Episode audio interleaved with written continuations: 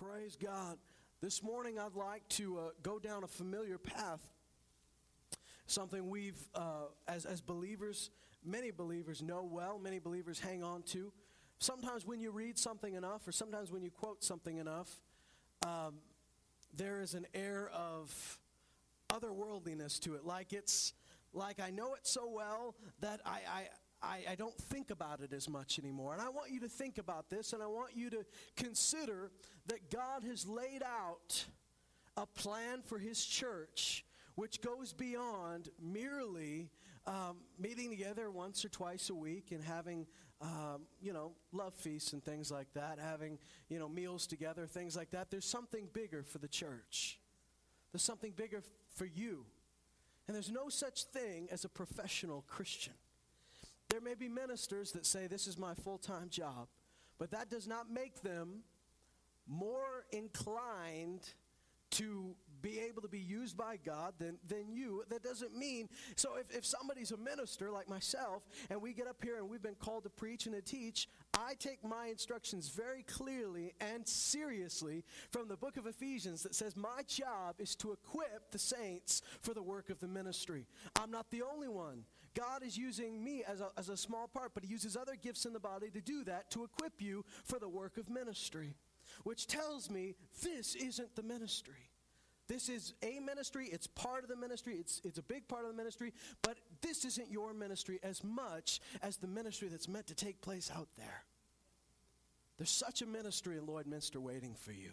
There's such a ministry in Macklin waiting for you. There's a ministry that God has set aside for you. And I want to remind you what he says in the book of Ephesians. He says that before you were born again, you used to walk according to a certain pattern, according to a course of this world. And it says that course was laid out by the prince and the power of the air, which is another way of saying Satan. That the world is walking on a path and it's not God's path, it's not God's course. But it says now that you are his workmanship, created in Christ Jesus for good works, which he has prepared you for. And he has, oh, sorry, he has prepared for you. So he's prepared two things. He's prepared you because you're his workmanship. He, you're his craftsmanship. You're his masterpiece. He designed you. Now, he designed you. The scripture says he, he saw you when you were in your womb, mother's womb. He saw you before you were even born. But in Ephesians, the real workmanship that we're talking about are not your natural skills and abilities. The real workmanship we're talking about is what He crafted in you when you were born again. Something new came in you. The scripture says in 2 Corinthians 5 Old things, if any man is in Christ, he's a new creation. Old things have passed away. And he says, Behold, new things have come. And we've talked about this before. You've got to think that there are new things. And it says in the next verse, and all these things are from God who has given to us the ministry of reconciliation. So those new things that have come are part of the ministry of reconciliation. What's the ministry of reconciliation? We'll talk about this on Wednesday night in a couple weeks. But the ministry of reconciliation is the ministry of bringing people back to God. All of us were separated from God. From the very beginning, sin separated us, and Jesus bridged that gap. And through Jesus, we can be reconciled to God. So the ministry of reconciliation, this is your this is a big call in your life is to bring people back to that place of nearness with God. Now you can't do that until you first are reconciled with God, right? Jesus reconciles you. You're now in him and he's in the Father and the Father's in you. That's wonderful. And so we take that very seriously and we cherish the fact that we are reconciled to God. And so we have that relationship with Jesus that we don't just take for granted, but we, we, we stay in it, we abide in Him, and we bear much fruit. So if my ministry is reconciliation, if that's a big part of our ministry, a big part of our life, then He says those new things that He gave you from God are part of that ministry. And in Ephesians 4, he says, He has prepared good works for you to walk in. He prepared you, and He prepared the things you're going to do. Now, your job is just to say, Yes, Lord, I'll walk in the path you've prepared for me. Yes, Lord, when I see the good works you prepared for me, I'll recognize that that might be something I never could have done before. But if you put it in my path, I am equipped to do this. I am anointed to do this. And you don't run away from it. Oh, guys, you're going to find out that the first time you do anything for the Lord is you're going to feel incredibly unqualified. The first time I got up to, uh, got up to preach, I, I didn't feel unqualified as, as, as if my life wasn't in order, but I felt unqualified as if I couldn't stand up and talk for that long in front of people. The very first time you have somebody come up to you that says, I have an extreme pain in my back. I hear you're a Christian. Would you pray for me? There's going to be a voice that says, uh oh. But you know that's not God's voice. And you know that you don't listen to that voice. You listen to the voice of the word, and you know that that may be something God has prepared for you to walk in. That God put that person in your path so that you would line right up and run smack into them and be the hand of Jesus in their life. God's prepared these things. Now, a lot of times, if your spiritual eyes aren't open, if you're not if you're not listening to the voice of God, if you're not sensitive to his spirit, you'll walk on by these things and in fact, sometimes you'll take a detour and purposely walk around them because you're afraid. And I never want that to happen to you. Here's the answer. Be led by the spirit of God. For those that are led by the Spirit of God, they are the sons of God. So walk after the Spirit. Listen to that voice. In the book of Acts, and we're going to go to chapter 2, like I said, this is very familiar. But familiar shouldn't be taken as common. We honor the Word of God. We're just going to talk very simply. This isn't going to be complicated this morning. Some of you are breathing a sigh of relief. It's not going to be complicated. It's going to be very simple this morning. We're going to talk about what the church looks like when it's full of the Spirit. Can we look? Can we think about that? Do we want to be full of the Spirit? Do we want to be a church that Jesus can recognize? Yes. When I say a church, I don't just mean this one. I mean the church is in the body of Christ. In Acts chapter 2, you know that Acts chapter 2 is full of, it starts out with a bang. There's a group of apostles and disciples of Jesus Christ that gathered together. I want to tell you a couple of things that happened. You know that they were all a little bit cowardly when Jesus was crucified, right? They all ran away and hid in, hid in people's houses and just tried to stay out of sight. But then Jesus rose from the dead. A couple things happened. Some women saw it first, but they came back and told the men, and the men didn't really believe them. So then the men had to go. You ever read this story about the two guys on the road to Emmaus? Do you know the scripture says they weren't just two guys, they were two disciples? Now, whether or not they were two of the 12 or two of the 70, I don't know. But they were two disciples of Jesus Christ. And they were sad. And when Jesus asked them why they were so sad, what had been, what had been happening, they said, you, what are you, have you been living under a rock? Don't you know what's been going on? They told him, you know, he's been crucified. And they're still sad. And the scripture says, I mean, they're telling Jesus, they don't know it's Jesus, but they're telling Jesus on the road, the women came back and told us he'd risen from the dead and that they saw an angel. Then some of the disciples, Peter, John, they ran. They came back and told us the tomb was empty. And they're still sad. There's something very wrong with that, isn't there?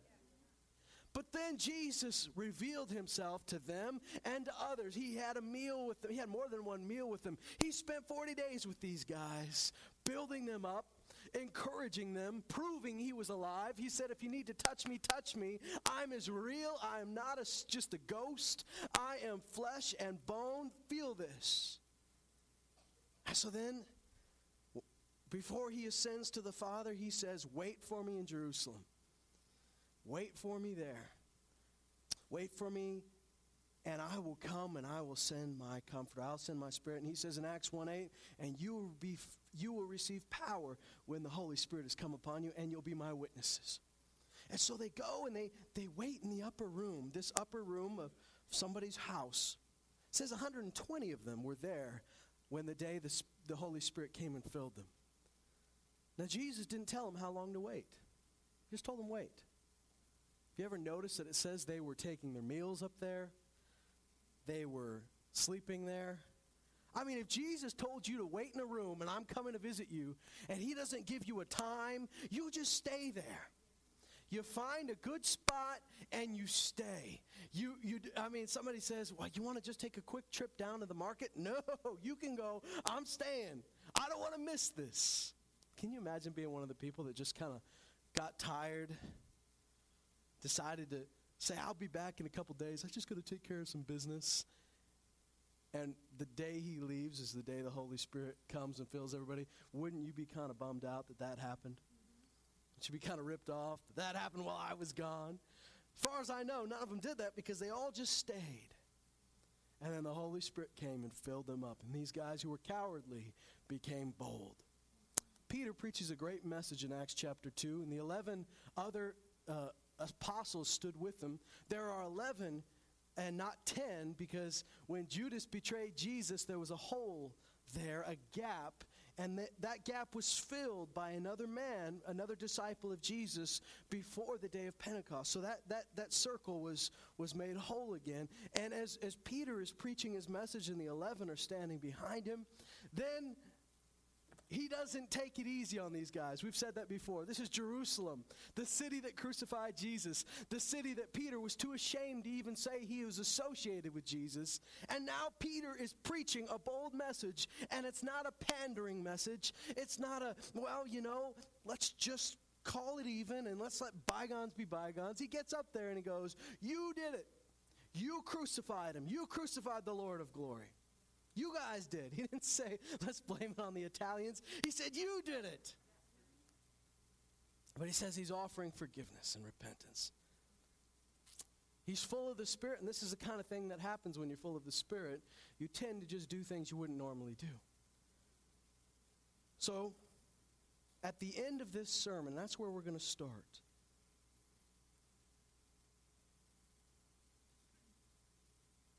In verse 37, he just finishes his sermon. And he finishes it with these words This Jesus whom you crucified. Doesn't ease up on him. In verse 37, he says, Now when they heard this, they were pierced to the heart and said to Peter and the rest of the apostles, Brethren, what shall we do? I love that. Because my, my experience is this that when you're preaching the gospel in the power of the Holy Spirit, there is always a response. It may be a negative response, it may be a positive response, but people can't stay neutral when they are confronted with a risen Savior. They're forced to make a decision of some sort. I don't want to live my life straddling the fence, leaving people in a place of comfort. Now, I want people to be comforted. I believe the Holy Spirit is the comforter. I like that. But I don't want to spend my life just trying not to rock the boat. I want to Say what the Spirit says. I want you to say what the Spirit has you say. And know that when you really preach Jesus and you present Jesus, not yourself, not your church, but you present Jesus, people are forced to come to terms with what they believe about Jesus. And you know that the Holy Spirit's working on their heart. And here it says they felt pierced to the heart. Do you know what that piercing was? That was the Holy Spirit piercing past their prejudice, piercing past their uh, preconceived notions, piercing past whatever might have kept them from hearing, and it went straight to their heart. And with these guys, it caused them to repent. In in a few chapters in Acts chapter 7, it's that same feeling causes the Pharisees to get very angry. But it always causes something. And these men were pierced to the heart. And they said, Brethren, what shall we do? You know, this is the first time they've heard this. What do we do? And in verse 38, this is wonderful. Peter said to them, Repent, and each of you be baptized in the name of Jesus Christ for the forgiveness of your sins, and you will receive the gift of the Holy Spirit. For the promise is for you and your children and for all who are far off. Thank God that includes us as many as the Lord our God will call to himself.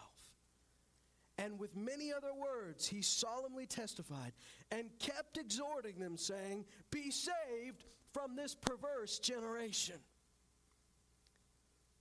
This is a big thought. Because the beginning of the church started with an exhortation. The first converts that got, these are the first ones that got saved that hadn't been with Jesus. These are the first ones to come to Jesus who didn't know him after the flesh. These are the first ones to hear really the gospel message. And the first, one of the first things over and over that they hear at the beginning, at the start of the brand new church is this be saved from this perverse generation. Isn't this interesting? We know that Jesus saved us from hell. Thank God. I'm really glad about that. But I want to tell you that He also wants to save you. And it's not just save you eternally, it's not just save you in, in as, as far as your destination when you die or He comes back. He wants to save you from the system and the world that you've been so marinated in. He wants to save you from a twisted generation. What does that mean? Guys, we got to wake up to the fact that God so loved the world that He gave His Son. If God loved them that much, I've got to love them that much. I love those people. I love the people that don't know Jesus. I have a love for them, and that love drives us to tell them the good news.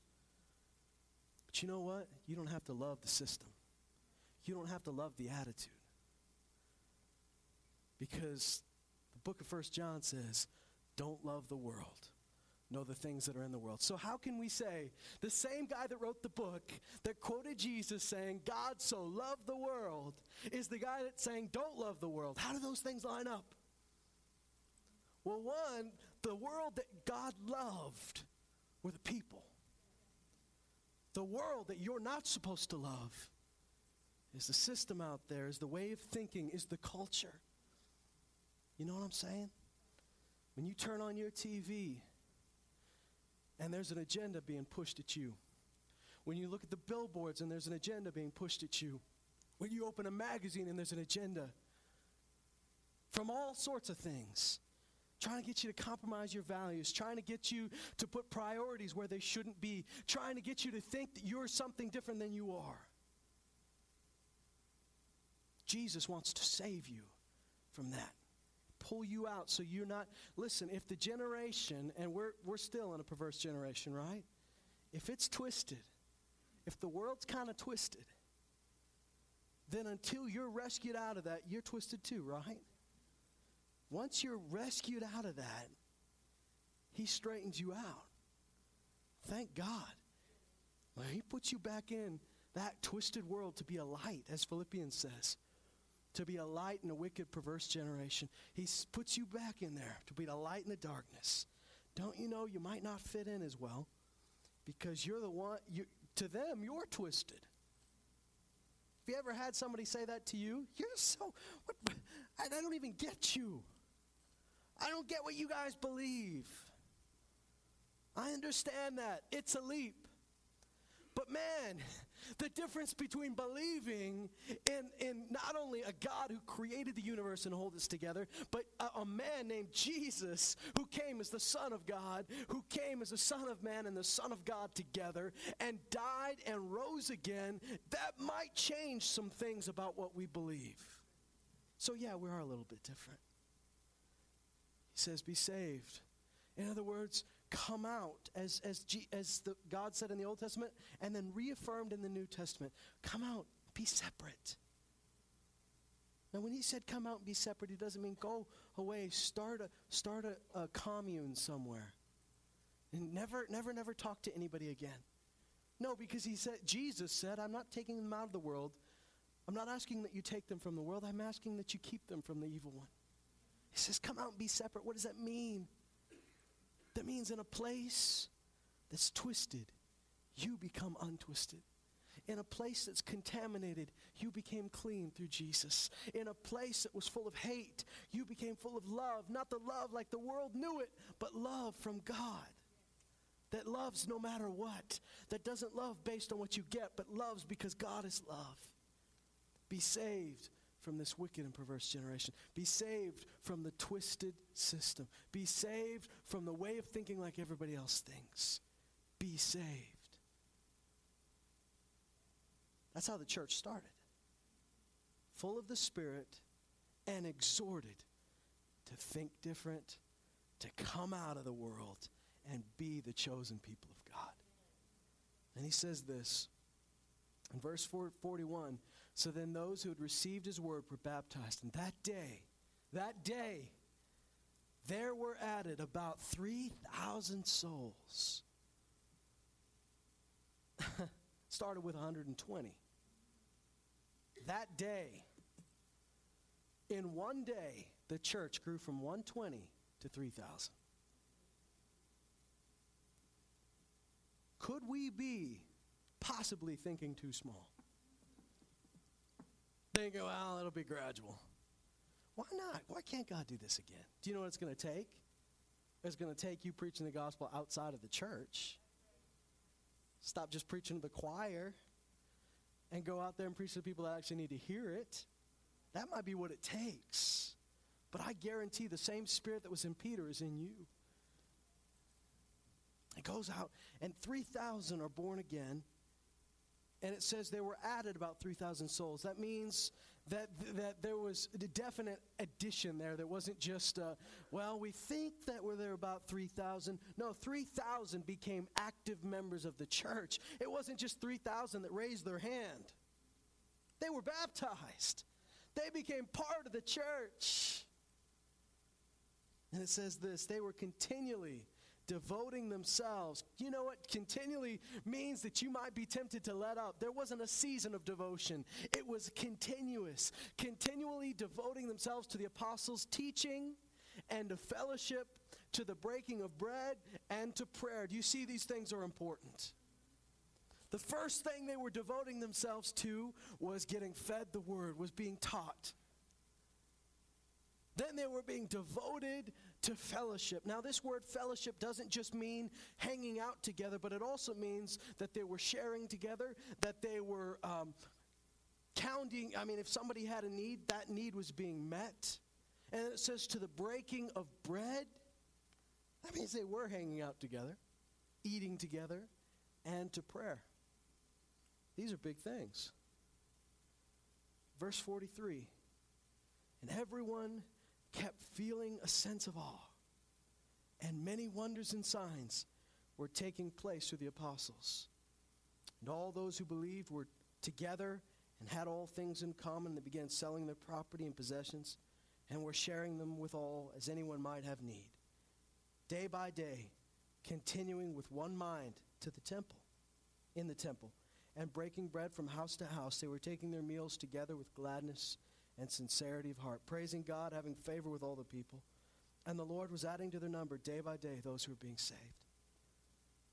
What I love, in verse 43, it says everyone kept feeling a sense of awe. Don't you love that sense of awe? And it's easy to lose it if you take for granted what God's done. If you if you're if you're just kind of slipped into routine Christianity you just kind of slipped into going through the motions, you lose that sense of awe. But there was a sense of awe amongst them. And you know what? They were making room for the kind of things that bring awe.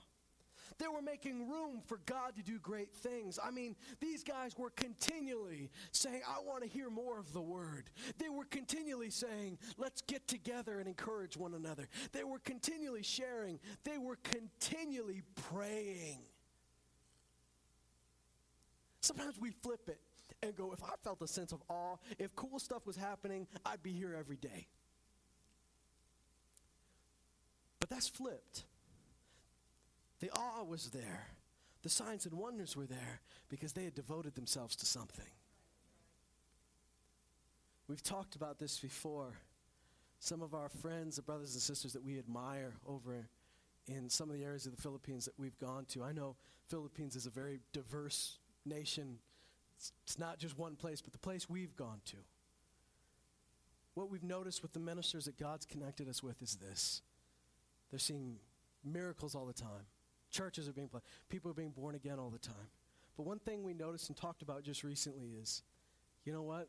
this is like the biggest thing in their life. That's the biggest thing in their life. It's not like a hobby, it's not a side thing. It's not like hockey on the weekends. Like, this is the biggest thing. The kingdom of God is it. Yeah, they have a job, but the job's not their purpose in life. Their job enables them to have something to give and to provide for their family and provide for other people. That's what the job's there. But the job is secondary to the kingdom of God. It's no wonder that, that there's an explosion of growth. It's no wonder. They're committed, they're devoted to it. It's the most important thing.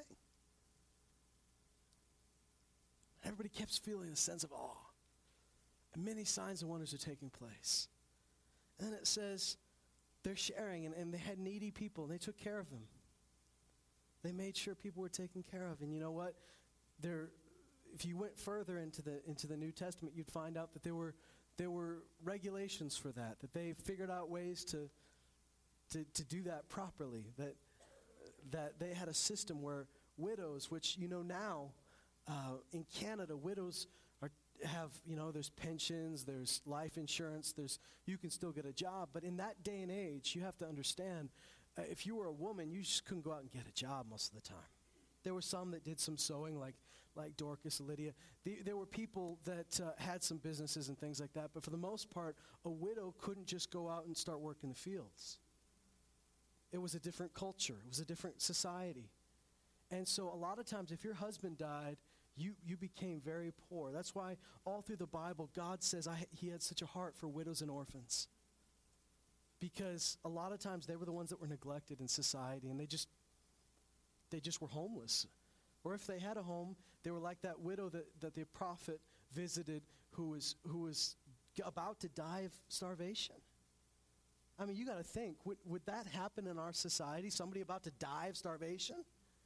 I don't. I, I think that'd be very hard to happen in Canada. In fact, I think we'd hear about it all over the news if somebody died of starvation. But it was happening then. And the church started feeding these widows. In fact, they had a system of taking care of them. But the widows had a responsibility too. It wasn't just a welfare system. Said if the w- widows are going to be on the widows list and get fed, then we've got a purpose for them too. They're going to they're going to be taking care of people at their house. They're going to be at the church praying. They're going to be our prayer warriors. There was a system for that. For for for those that were you know put out of work and and and you know needed help, they would give these people help. But then the apostle Paul said, if this guy is unwilling to work, says don't let him eat. So they had a system set up. But if you look at the secular historians, these aren't Christian historians, but secular Roman historians, you find out that the early church had a system of taking care of the poor that shook the whole government. Like they weren't used to this. It shifted everything. All of a sudden, the poor were being taken care of. Roman, the, you know, the, the Roman Empire didn't have a system for that, but the church was the first to do that, to take care of the ones that couldn't take care of themselves. And all that came not because they were trying to be more socially conscious. All of, all of that came because they were filled with the Holy Spirit with love for one another. It was wonderful. This is how the church began. You know, the church wasn't just didn't start out with a whimper and someday hoping that it would end with a bang. The church started out with a bang. Now, guys, we're going to look a little different from the early church. It's a different time. But from what I read in the scripture, we are not supposed to be less powerful. We're not supposed to be have less of the spirit or less signs and wonders. In fact, if the scripture says anything, it's that in the last days the former and the latter rain comes together that the things we see are greater than any other generation. So the early church is not our goal, it's our minimum standard. That's where we got to start. Not, not copying everything. We understand that we're in a different time. But there are some things that we hold true. Continually devoting ourselves to being taught the word hasn't changed. Continually breaking bread together hasn't changed. Praying hasn't changed. Sharing with those that have need hasn't changed. Giving hasn't changed. These are things that started and were meant to carry through the church. And then I love this. Day by day, in verse 46, they were continuing with one mind in the temple. So not only were they meeting in each other's houses, but they were going to the temple. And day by day, with one mind. You know, sometimes in North America, it's difficult to get everybody on the same page. But you know, when you're continually devoting yourselves to, here, to being taught together and to praying together and to spending some time together, you tend to be of one mind. Because what you're being taught is affecting your life. And what you're praying out, God is setting a goal for you, is setting a path for you in the Spirit. And when you're praying together, you tend to be on the same page. They were on the same page, going into the temple, continuing from house to house, eating. They were taking their meals together with gladness and sincerity of heart. That means it wasn't a show, it wasn't an act. They genuinely loved each other. It says this they were praising God. Now let's talk about that for a moment. Because to us, praising God is singing some songs together or saying praise the Lord together. But you know that's not what praising God really means. That no, we praise God through songs. Yes, we do. We praise God by uh, by openly talking about him, you know, in a church service and saying, Thank you, Lord, we bless you. We, we praise you for all that you've done, for setting us free, all of that. But the kind of praising God that we're talking about here, we talked about it on Palm Sunday, is about publicly, publicly praising him. Now, let's talk for a moment. And I know I've used this illustration before, but for the sake of those who haven't heard this, we're going to just remind you what, what it means to praise God. When I say praise the Lord, now that sounds like the beginning of like a cheesy, like hip hop thing. When I say praise, you say Lord, praise, Lord, praise, Lord. That's not what we're doing. Most of you are not familiar with this, so that's okay. this is not what we're doing, so it's cool. Uh, when I say praise the Lord, often the response is, Praise the Lord! And that's good. It's good, nothing wrong with that. But you know, in the Psalms where you hear the phrase, Praise the Lord more than anything, it's a command to the people to start praising the Lord. And as I've said before, to praise Him means to speak about the things that He's done, about who He is. So if all you ever say is, Praise the Lord, praise the Lord, praise the Lord, at some point you need to start praising Him.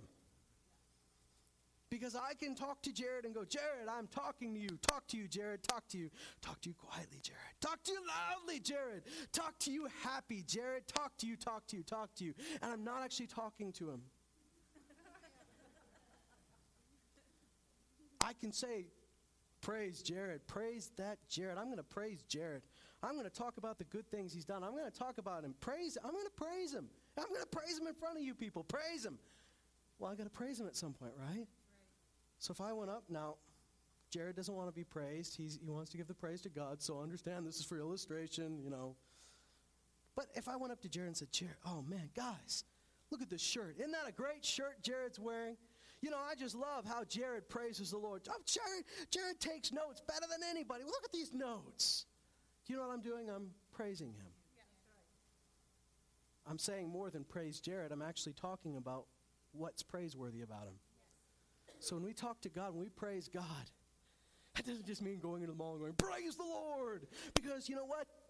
That doesn't tell anybody anything about God. All they know is you're excited about Him, and that's a good start. That's good. I'm not telling you not to do that, but follow it up with some actual praise. How do I praise God publicly? Tell people what He's done. Tell people, you know, I mean, so many of you have seen miracles even this week. Tell somebody about it. Tell somebody about what Jesus did for you. Tell them what a great God He is.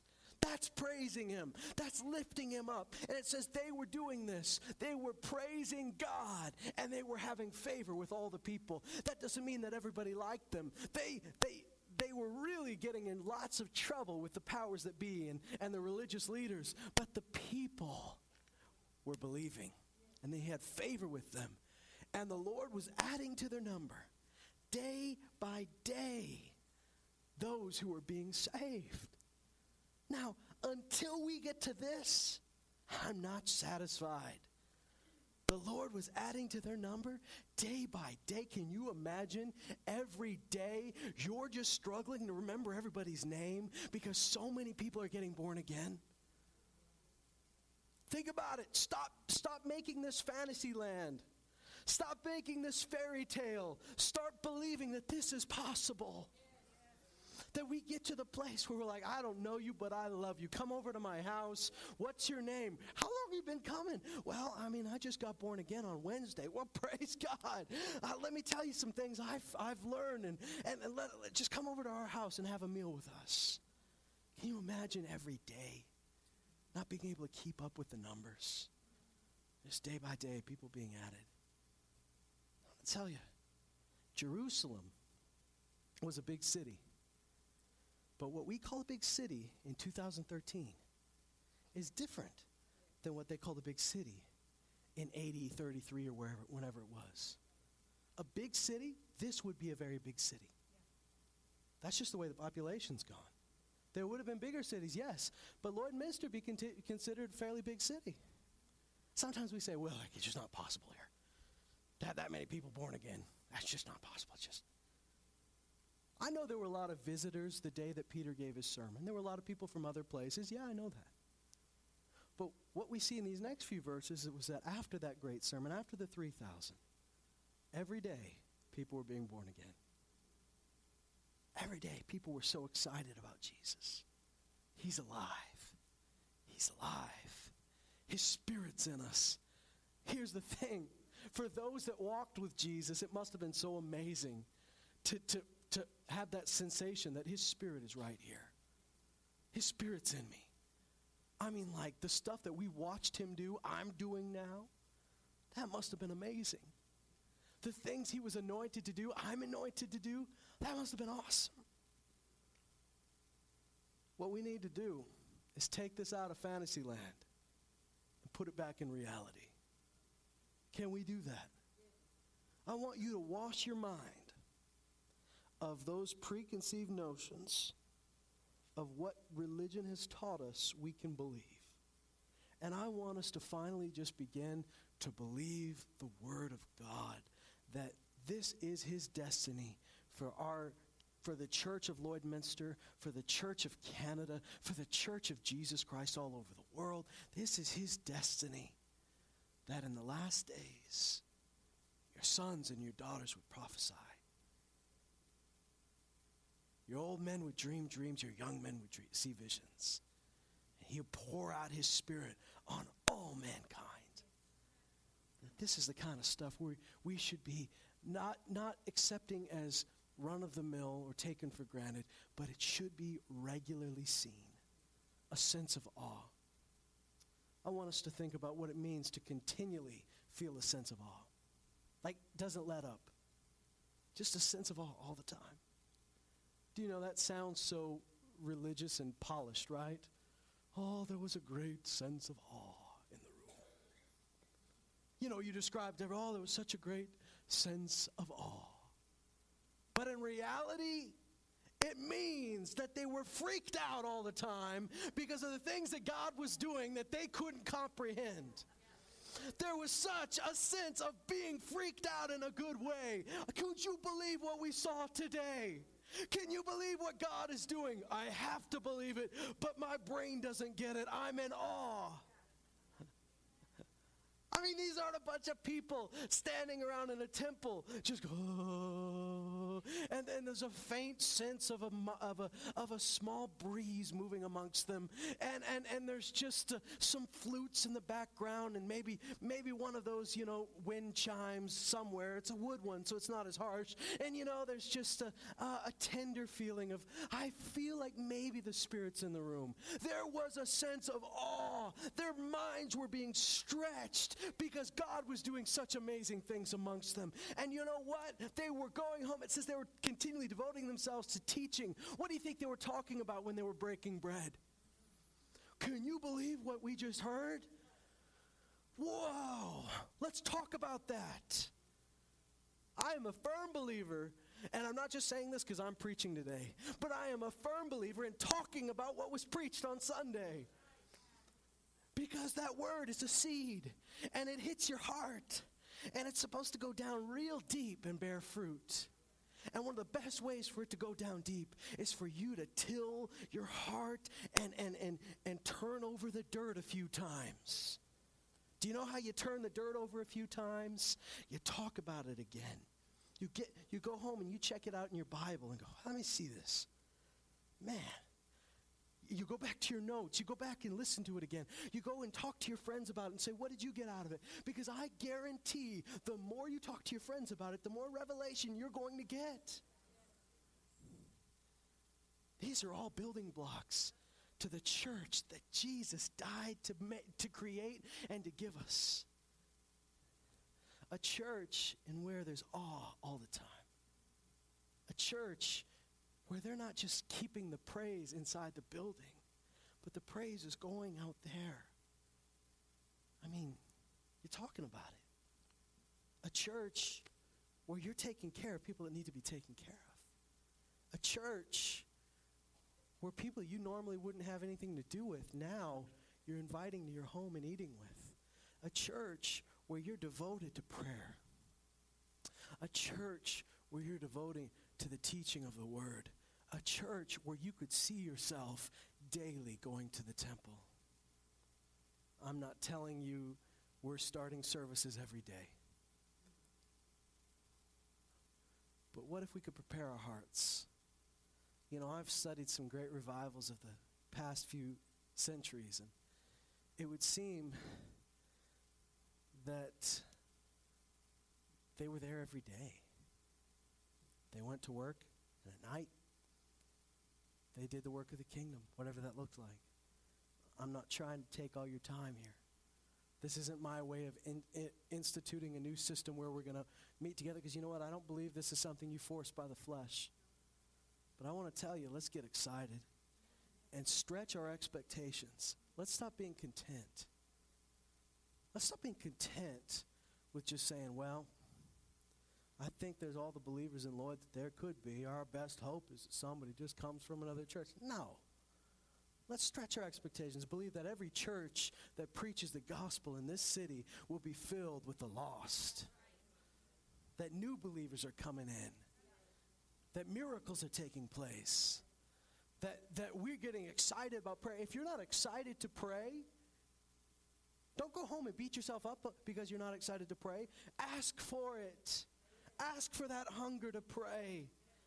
And you know what I find? When you really believe something's happening when you pray, it gets exciting. Ritualistic prayer, not only is it unscriptural, not only did Jesus speak against it, but guys, it is boring. Can I just tell you, straight up, ritualistic prayer, just praying because you have to pray, is boring. But praying knowing that the effectual prayer of a righteous person does much, that it changes nations, that it shakes the planet, that when God, when you pray according to His will, He hears you, and when He hears you, you have whatever you've prayed for, that gets exciting. If there's a guy in a building somewhere up in, in on Baffin Island in some in some shack with a big red button, that every time he presses it, there's a giant explosion. He doesn't say, This is boring pressing this button. That's pretty cool pressing that button. Because every time I press it, Nobody's killed. It's somewhere up in the tundra, and there's just a huge explosion. All of a sudden, that is the coolest job in the world because what you're doing is affecting something big. Some of us just pray like we're just pressing a red button just to keep ourselves busy, like it's that Staples, that was easy button, that was easy, that was easy, but it's not doing anything. The button's not connected to anything. Have you ever felt that way? I'm pressing a button, it's not connected to anything. But I got to press this button so the people around me don't think I've backslidden. it's Monday night. Everybody got your red buttons? We got our red buttons. oh, we're supposed to get excited now. Press it faster.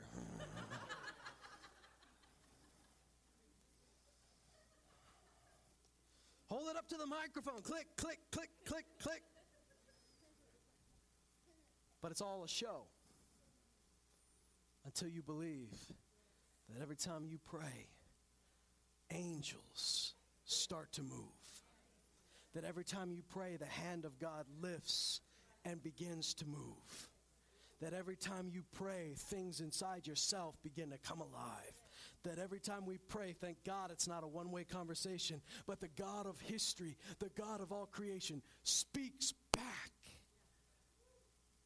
Man, that's an exciting prayer meeting. Thank God. I want us to read this from time to time. Go home and read it and say, I'm not satisfied with my current way of viewing the church until my way of viewing the church matches God's way of viewing the church. Once again, it's not going to look exactly like it did then. I believe it's going to look better. But let's get excited about what it's meant to be to be a full of the Spirit group of people, filled with awe, filled with wonder, devoted to prayer, devoted to the Word, devoted to one another. Let's not settle for anything less than that. Let's, let's keep our hope up. And let's, you know what? I, I, I don't mean to be too dry about this, but I mean, there are just certain things that you just you, you can't expect to have the same results without some of the same factors involved. I mean, you can't just expect that that awe and the miracles and everything's going to be there, and you're devoted more to to television or work than than God. That's just not going to happen. You got to be devoted. You got to say we want it. You got to go after it. And you know what? The great thing is God's not withholding. He's not saying I don't want you to have it. He's he's he's set a table before you. He says, Come eat, but you got to walk to the table and pull up a chair. He's not going to force feed it down your gullet. You've got to want it. You got to you to say, "Okay, if I want it, I'll go get it." If I said, if I phoned you at 2:30 and I said, "I have got 2 million dollar check for you." I say 2 million cuz some of you wouldn't even blink at 1 million. But 2 million, yeah, okay. I got a $2 million check for you, but you have to come down right now. You wouldn't say, oh gosh, I don't know. I, I got stuff to do here. You know, I'm just busy. Can you wait? You would drop everything and just go get the check. When God is offering so much, why are we putting it further down the priority list? This is the big priority. And guess what? You look at, you devote yourself to his kingdom. Let me paraphrase what Jesus said. You seek and, and you devote yourself to his kingdom, he'll take care of everything else. He will take care of all the other details. Let's believe that. Amen.